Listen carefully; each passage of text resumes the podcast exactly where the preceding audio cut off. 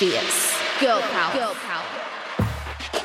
This is the story of the girl who fought for more, Daisy Bindi, read by singer and actor Christine Anu. And if you're an Aboriginal or Torres Strait Islander person, we want to let you know that this episode contains the name of someone who has died.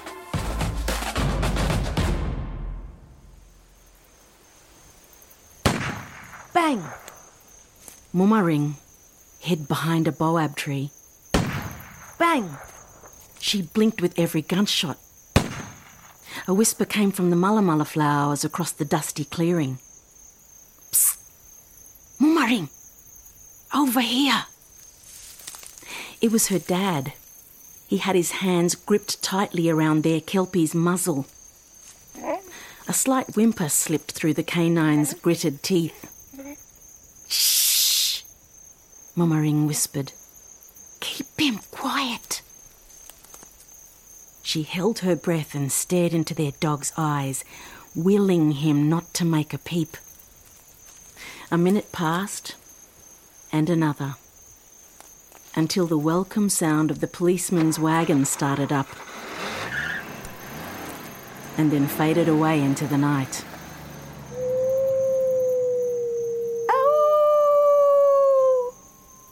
The dog howled. He sensed what had happened to his pack. Mumaring stepped out from behind the boab trunk and crouched down with her hands outstretched. It's okay, boy. You're okay. We'll protect you. He ran over and licked Mumaring's hands, but there was no tail wag, not like he usually did. The police had a habit of paying their camp late night visits. Mumaring never knew why, but they seemed to take an evil pleasure from killing the Nyangumara people's dogs. A sick sport. It was heart wrenching enough to lose your best mates, but it also made life a heck of a lot tougher for Mumaring's mob. Their dogs weren't just pets, they were helpers. They used them to hunt roos, and often, roos were all they had to eat. Mumaring was one of hundreds of Aboriginal slaves working on cattle and sheep stations across Australia. Slaves is a harsh word, but what else would you call people who were forced to work for nothing? Occasionally they'd be paid with flour and tobacco, but not money. At the station where Mumaring worked, from dawn till dusk, the bosses didn't even give them shelter. They all lived on the edge of a creek, herded together just like the cattle, except the cattle were better fed. The worst part was you couldn't leave. If you tried to, the police would arrest you, shackle your ankles, and take you back. Sometimes they'd beat you. Sometimes you'd just disappear, never to be heard from again. It was hopeless, but Mumaring had never known a different way of life. From the moment she could walk, she was learning how to do laundry and mop floors for white people. She started using her English name, Daisy, to try to connect with them. If they just listened, they'd understand we're the same, she said. We're human beings too. As if he had heard her call, a white man named Don McLeod was gathering Aboriginal people together for a meeting in a town up the road. He was an activist who believed all people should be treated equally, no matter what colour their skin was. You can trust him, Daisy was told. The elders have asked him to be their spokesman. Daisy listened as Don explained that it was unfair for Aboriginal people to have to work for free. You should walk off the job, he said. It's called a strike, but it'll only work if there are lots of you. Daisy puffed out her chest and pulled back her shoulders. We will strike, she vowed. I will make it happen.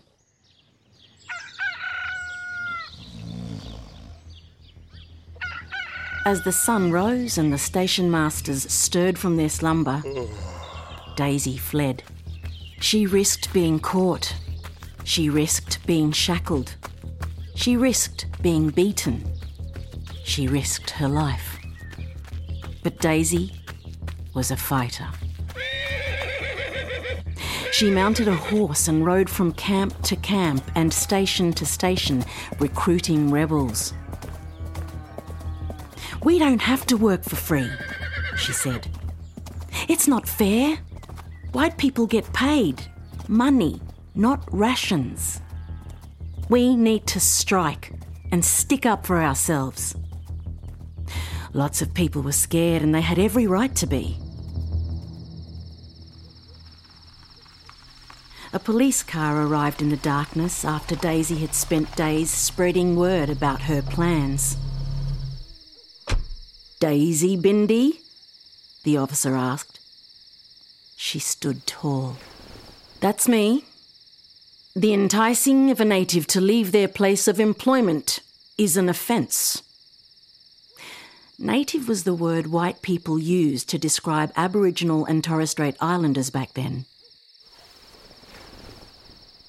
Daisy folded her arms, unflinching.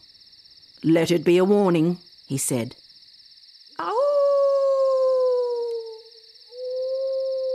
The officer looked sideways at Daisy's dog. And then he left. We're leaving, Daisy yelled. Everyone, on. 96 people clambered on the back of a truck, bound for the strike headquarters. They risked being caught. They risked being shackled. They risked being beaten. They risked their lives. Mums and dads held bouncy kids on laps with the wind rushing through their hair. Are you sure we're doing the right thing, Daisy? They asked. She nodded.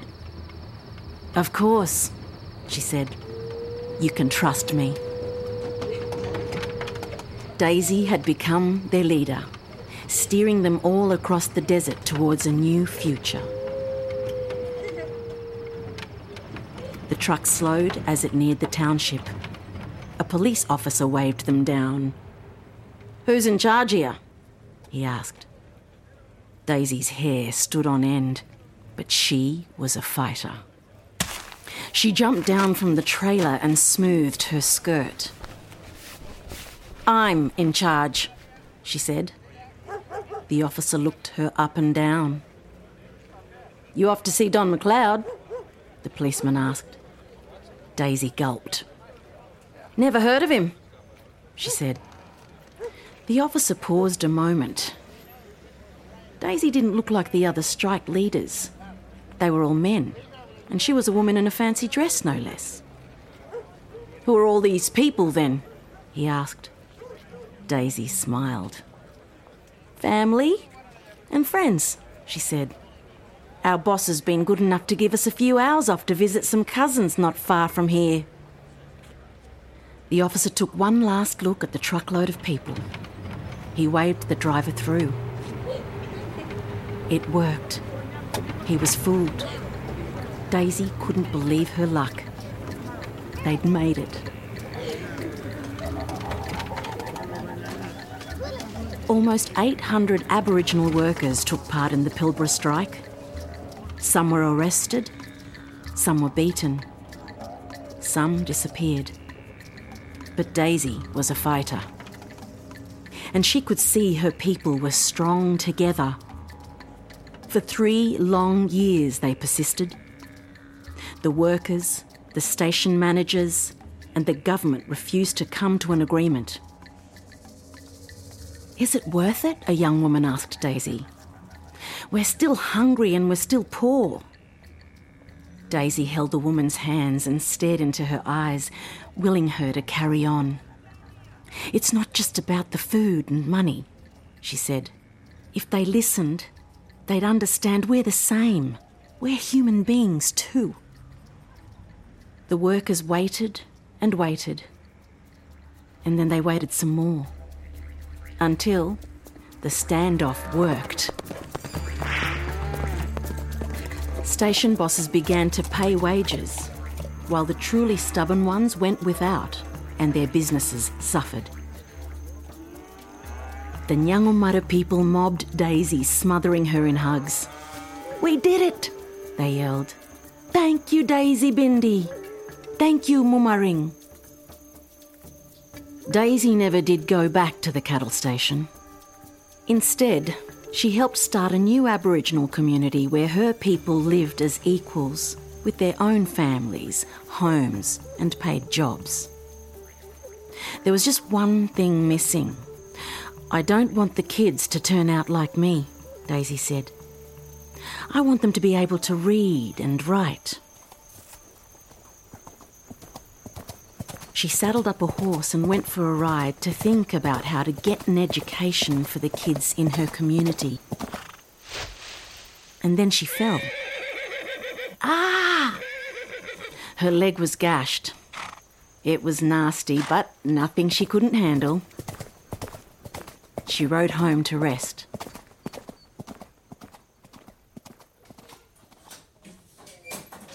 Mrs. Bindi, the doctor said, I'm afraid we need to operate immediately. It's a matter of life or death. Daisy had diabetes, and as a result, her wound had become infected. She had to have her leg amputated below the knee if she wanted to survive. After the surgery, we'll give you a referral to a clinic where you can get an artificial leg, the doctor said. Daisy took one last look at her two feet side by side. Where is this clinic? she asked. Perth, said the doctor. I've always wanted to go there, she said.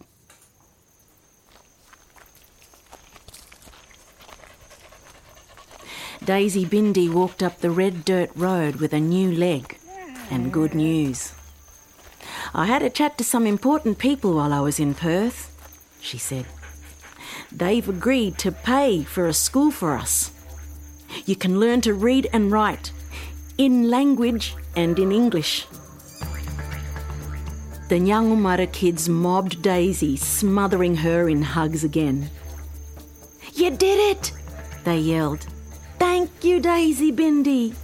Thank you, Mumaring. They had listened. They had understood. The Nyangumara were the same. They were human beings too. And thanks to Daisy, they'd never be slaves again. Daisy Bindi, Mumaring, was a fighter. She risked her life. She survived. And she won.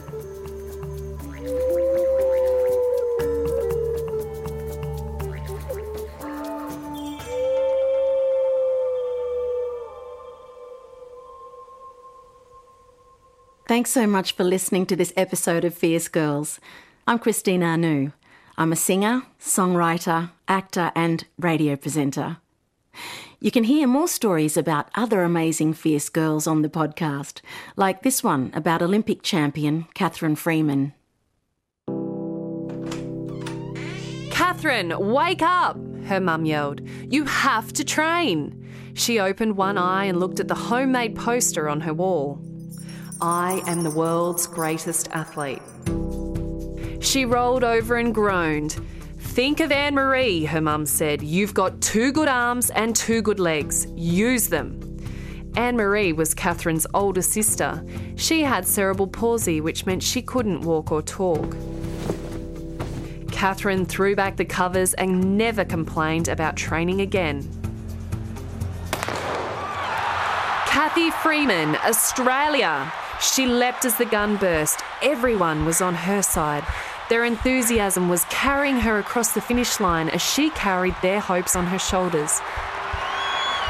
The moment that Kathy Freeman has worked towards, that moment when she will stand on the highest position of the Olympic victory dais. And She did it! her Catherine medal. Astrid Salome Freeman had won an Olympic gold medal. Aboriginal and Australian flags waved throughout the crowd. She draped the flags together and waved them in the air.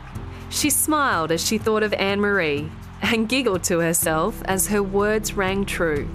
I am the world's, I am the world's greatest athlete. To hear more awesome episodes of the Fierce Girls podcast, go to the ABC Listen app or subscribe wherever you get your podcasts. And keep being fierce. Keep being you. Roll the credits. Fierce Girls is produced by a bunch of super fierce women. Its executive producers are Justine Kelly and Monique Bowley. It's produced by Laura McAuliffe and Rebecca Armstrong. The stories are written by the uber talented Samantha Turnbull. Judy Rapley is the amazing audio engineer who puts in the cool sound effects like this one. Kelly Reardon is the boss who lets us make fierce podcasts like this one. Fierce Girls is a production of the ABC Audio Studios.